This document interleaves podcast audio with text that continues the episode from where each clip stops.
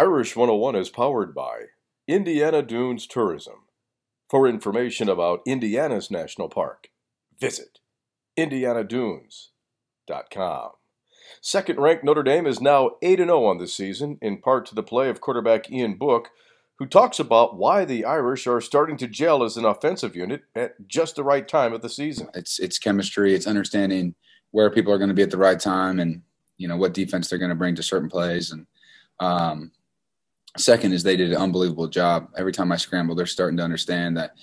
you know the play could go on for you know a few seconds longer than it might you know normally feel like but they're doing a good job of coming back to me and making plays and shaking off the db and